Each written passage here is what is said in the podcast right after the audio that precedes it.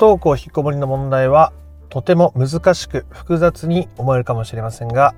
実は超シンプルに解決ができます。どうも不登校引きこもり専門カウンセラーの曽太郎です。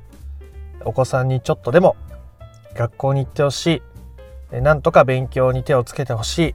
将来自分で生きていけるように自立した生活を送れるようになってほしい。アルバイトをしたり友達と遊んだり文化祭に出たりいろんな経験を積んでいってほしい、まあ、いろんな思いが親御さんの中にはあったりしますねでそれが悪いとかそういうことは言いたいわけじゃなくて、えー、そういう思いがある中でお子さんと関わろうとしてね、お子さんとなかなかうまくコミュニケーションが取れない思うようなリアクションがないどうしたらいいんだろうこうしたらいいんだろうもうどうしようもないんじゃないかなと思って、え悩まれている方も多いと思うのですが、まあ、一見その複雑そうに思える問題というのは実はとてもシンプルなんですね。いや私の問題はねそんなねシンプルじゃないんですって思う人もいるかもしれませんがシンプルです。え僕もね、えー、あんまりこれ言うとおごってるように聞こえるかもしれませんが僕カウンセリングしてると、まあ、大体その人があどこに問題を抱えているのかっていうのが、まあ、大体すぐ分かります。でなんかその分かるからすごいんだとか偉いんだとかっていうわけじゃなくて、えー、大体分かります。うん。ここやったら多分この人めっちゃ変わるんだろうなとかここにこういう順番で触れてこれやったら多分めっちゃ楽になるんだろうなみたいなのすごい分かります。それは僕にとって不登校引きこもりの問題っていうのがシンプルに見えているからなんですね。で、これは僕にしかできない超能力ではなくて、自分の不登校引きこもりを本質的な解決に向かっていく中で、親御さん自身も自分の今のこの見えてる問題に対してどういうアプローチをしたらいいのか、それはどうしてなのかっていうことが、まあ、だんだん分かってくるようになっていくわけですね。なので、今回はどういうことなの？どうやったら自分の問題がシンプルに思えたり、取り組めたりするの？っていうこと、その疑問を解決できるようにお話してまいりたいと思いますので、不登校引きこもりを本質的に解決していきたいぞという人は最後まで、え聞いてみてください。ということで、えー、抽象的な話をしていても分かりづらいので、具体的に話をしてみましょう。ある親御さんの例を挙げてみたいと思います。この親御さんは、え高校生のお子さん、息子さんがいらっしゃって、でね、えー、高校行けていないと。えー、留年するかもしれないし、退学するかもしれないと。ね。で、できたら大学に行ってほしいと思う。でも子供が全然相談もしてくれないし、声かけしても反応がないんです。ね、どうしたらいいんでしょうか。というふうに悩んでいると。で、えー、どうして声かけしたいと思うんですか、えー、どうして学校に行ってほしいと思いますか、えー、最初はあ学校に行けた方が友達とみんなと一緒に生活することでなんか得ることがあるのかなと思うし、まあ、今はみんなと同じように生活してこう高卒っていうものが得られたら、まあ、これから少し安心できると思うしみたいなね、まあ、いろんな話を経て話は深まっていくわけですが、あ、そんな先にその学校のね相談を本人としたいと留年するのか退学するのかうんできたら大学に行ってほしいんですけどうんどうしたらいいんですかねみたいなねそういう話をされると。どうしてその学校に関する相談をしてほしいって思いますか？ていうかもし息子さんがそれをあその〇〇さんにしてくれたとしますよね。その学校、高校こういうふうに悩んでるんだけど、お母さんどう思うかなって僕こう考えてるんだけどって相談してもらえたら、どんな気持ちになりますか？ってことを聞いてみたりするわけです。すると、あ、すごい頼ってもらえてよかったなって思える。ね、もしそれがなかったらどう思いますか？なんかこう、親として子供の力になれなかったっていうのがすごく後々大きな後悔とか歯がゆさとして残ると思う。っていうことをおっしゃったりするわけですね。で、〇〇さんは、〇〇さん自身は自分の親御さんからそれぐらい高校生ぐらいの時に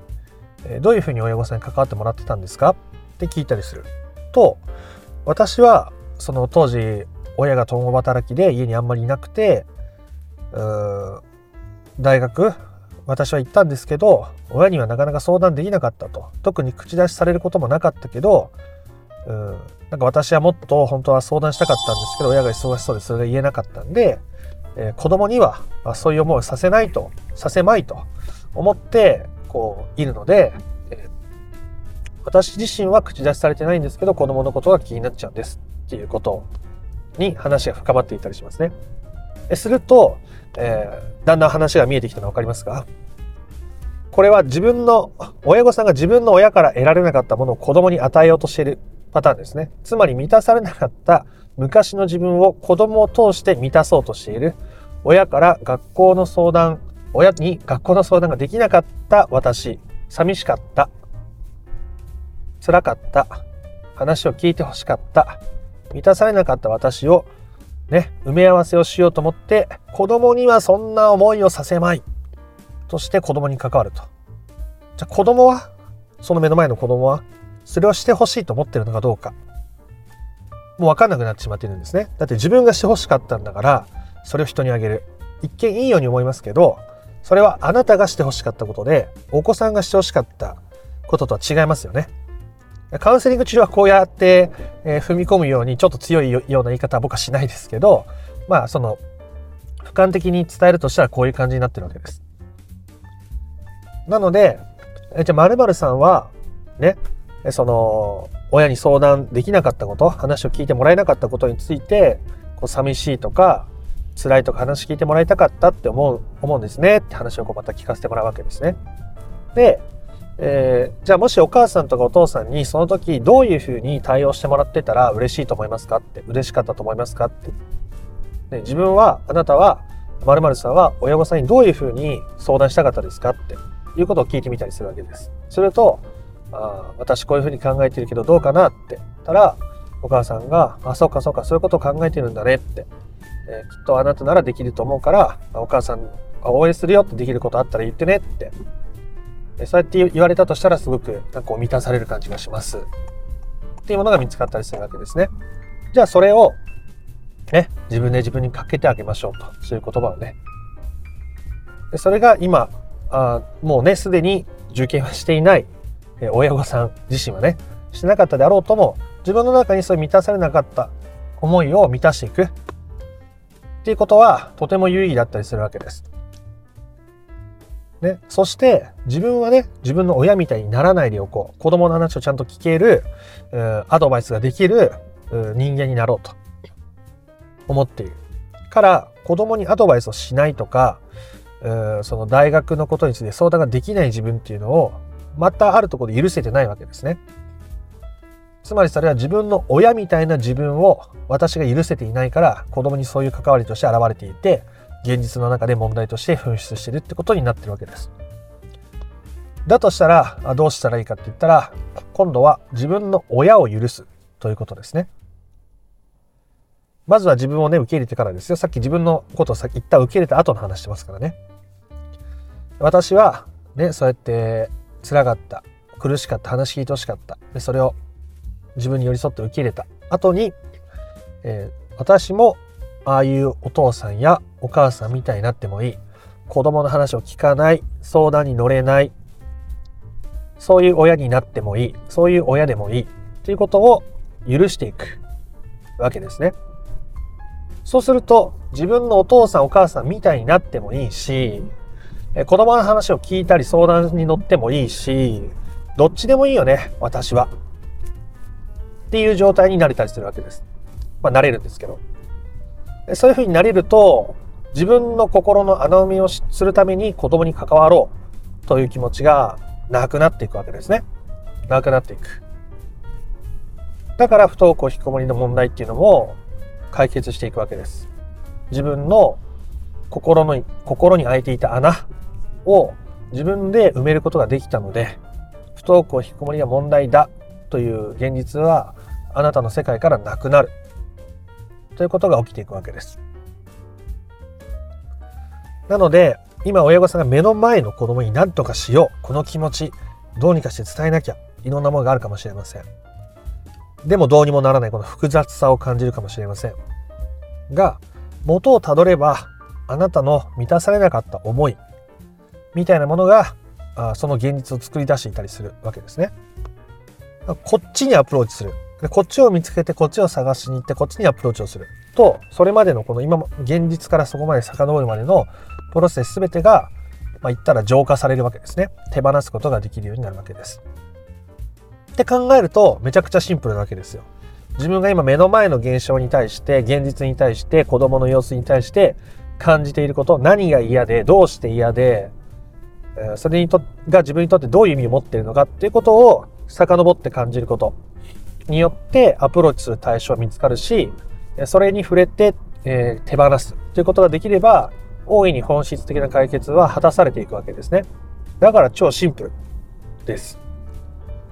まあ、ただこれが誰にでもできるみたいなことは僕は思ってないですね。まあ、誰にでもできるんですけど、じゃあ今日僕の話をこうやって聞いて、あ、自分で探そう、あ、見つけれた、はい、やった、手放した、やった、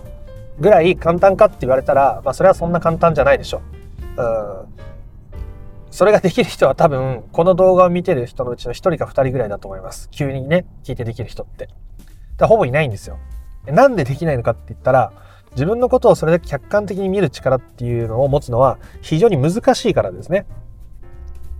だから僕は口を酸っぱくするほど言うんです。それを声に出してみてください。それを紙に書き出してみてください。それを誰かに話してみてください。そうやって吐き出すことによって自分自身の内面というのは整理されていくんですね。ええ学校の勉強でもそうですね。学校座学で習いました。じゃあそれを筆記試験やります。アウトプットします。あ、ここが自分できてないんだな。あ、ここをこうやって整理してこうやって解けばいいんだ。整理されてきますね。自分のできているとことかできてないとことか必要なことっていうのが目に見えてくるわけです。なぜか、アウトプットしたからですね。表現したからですね。それに感情は表現することによって癒されて手放していくことができるからですね。だから僕は口を酸っぱくするほど言う言うわけです。表現することが大事ですよと。まあ、いきなりこの自分の本質的なシンプルな問題っていうところに向き合うとかたどり着くってことは難しく感じることもまあそれはそれで本当に仕方のないことだというふうに思います。のでまずはね、本当最初のステップとしては、書き出す、吐き出す、話聞いてもらう。っていうことからですね。で、私は、まあ、もう一つ、二つぐらいヒントを言うとするとしたら、自分がこの自分の息子、娘ぐらいの年齢の時、自分の親のことどう思ってたんだろう。ってえ考えてみること。っていうのはとても大切になったりします。僕のカウンセリングの中でもその幼少期の記憶をたどる。っていうことをすることも必要に応じてあります。もう全部過去ほじくり返して全部見なきゃいけないとは僕は思ってないですね。無理に過去に原因を探しすぎることが余計に問題を難しくすることもあるからです。問題探しをしに過去に行くわけじゃなくて、今あなたが問題だと感じていることの原因を探るために過去の記憶をたどることはあったとしても、過去を全部ね、ひっくり返す必要もまたないわけです。大切なのはあなたにとっての解決を満たすことだからですね。その目的のために、えー、子供の頃の記憶とか、ね、親との関係を見直すとか、あそういうことをすることはありますけど、うん、不必要に過去をほじくり返すってことは僕はしないです。もう必要に応じてやるっていう感じですね。そこのところを意識するだけでも変な落とし穴に陥らずに解決に迎えると思います。ということで、えー、ざっくり話をまとめてまいりますが、一見複雑そうに見える不登校引きこもりの問題は、実は超シンプルです。今日は一つのクライアントさんの例を通して、一つの感情に、えー、そのスポットを当てていきました。現実に見えるところから実は自分の満たされなかった心というものがあって、それを満たすために、不登校引きこもりをどうにかしようとしている自分がいると。だからその根っこの部分、自分の満たされなかった部分を満たしていくことによって、その問題を手放していくことができるっていう話をしました。で、それが一つだけしかないのかって言ったら、複数あります。大小、いろいろ、複数あります。ので、一つのことやってめちゃくちゃ楽になってめちゃくちゃ解決に近づくっていう人もいるし、いくつもアプローチしていって、えー、解決に近づくっていう人もいますが、まあ、結局それは自分にとっての解決を満たすためのアプローチに他ならず、うん、ただそれによって不登校引きこもりという問題、その現実を手放すことは必ずできるというふうに僕は考えているということでしたね。ということで、まずは話す、書き出す、聞いてもらう。この辺のアプローチからしてみると、少しずつ自分のことをね、客観的に見て、解決に近づくために必要なものが見えてくると思いますので、解決していきたいぞという人はやってみてください。ということで今回の話が良かったなとか面白かったなと思った方は、いいねやコメントをしてみてください。不登校引きこもりの解決法について順序立てて知りたいよという方は説明欄の URL から公式 LINE に登録をしてみてください。そちらから不登校引きこもり解決のための三種の神器という動画セミナーを無料でプレゼントしております。またチャンネル登録もよかったらしてみてください。あなたの不登校引きこもりの問題が本質的な解決にたどり着くことを心から願っております。また別の配信でもお会いしましょう。ありがとうございました。ソ太郎でした。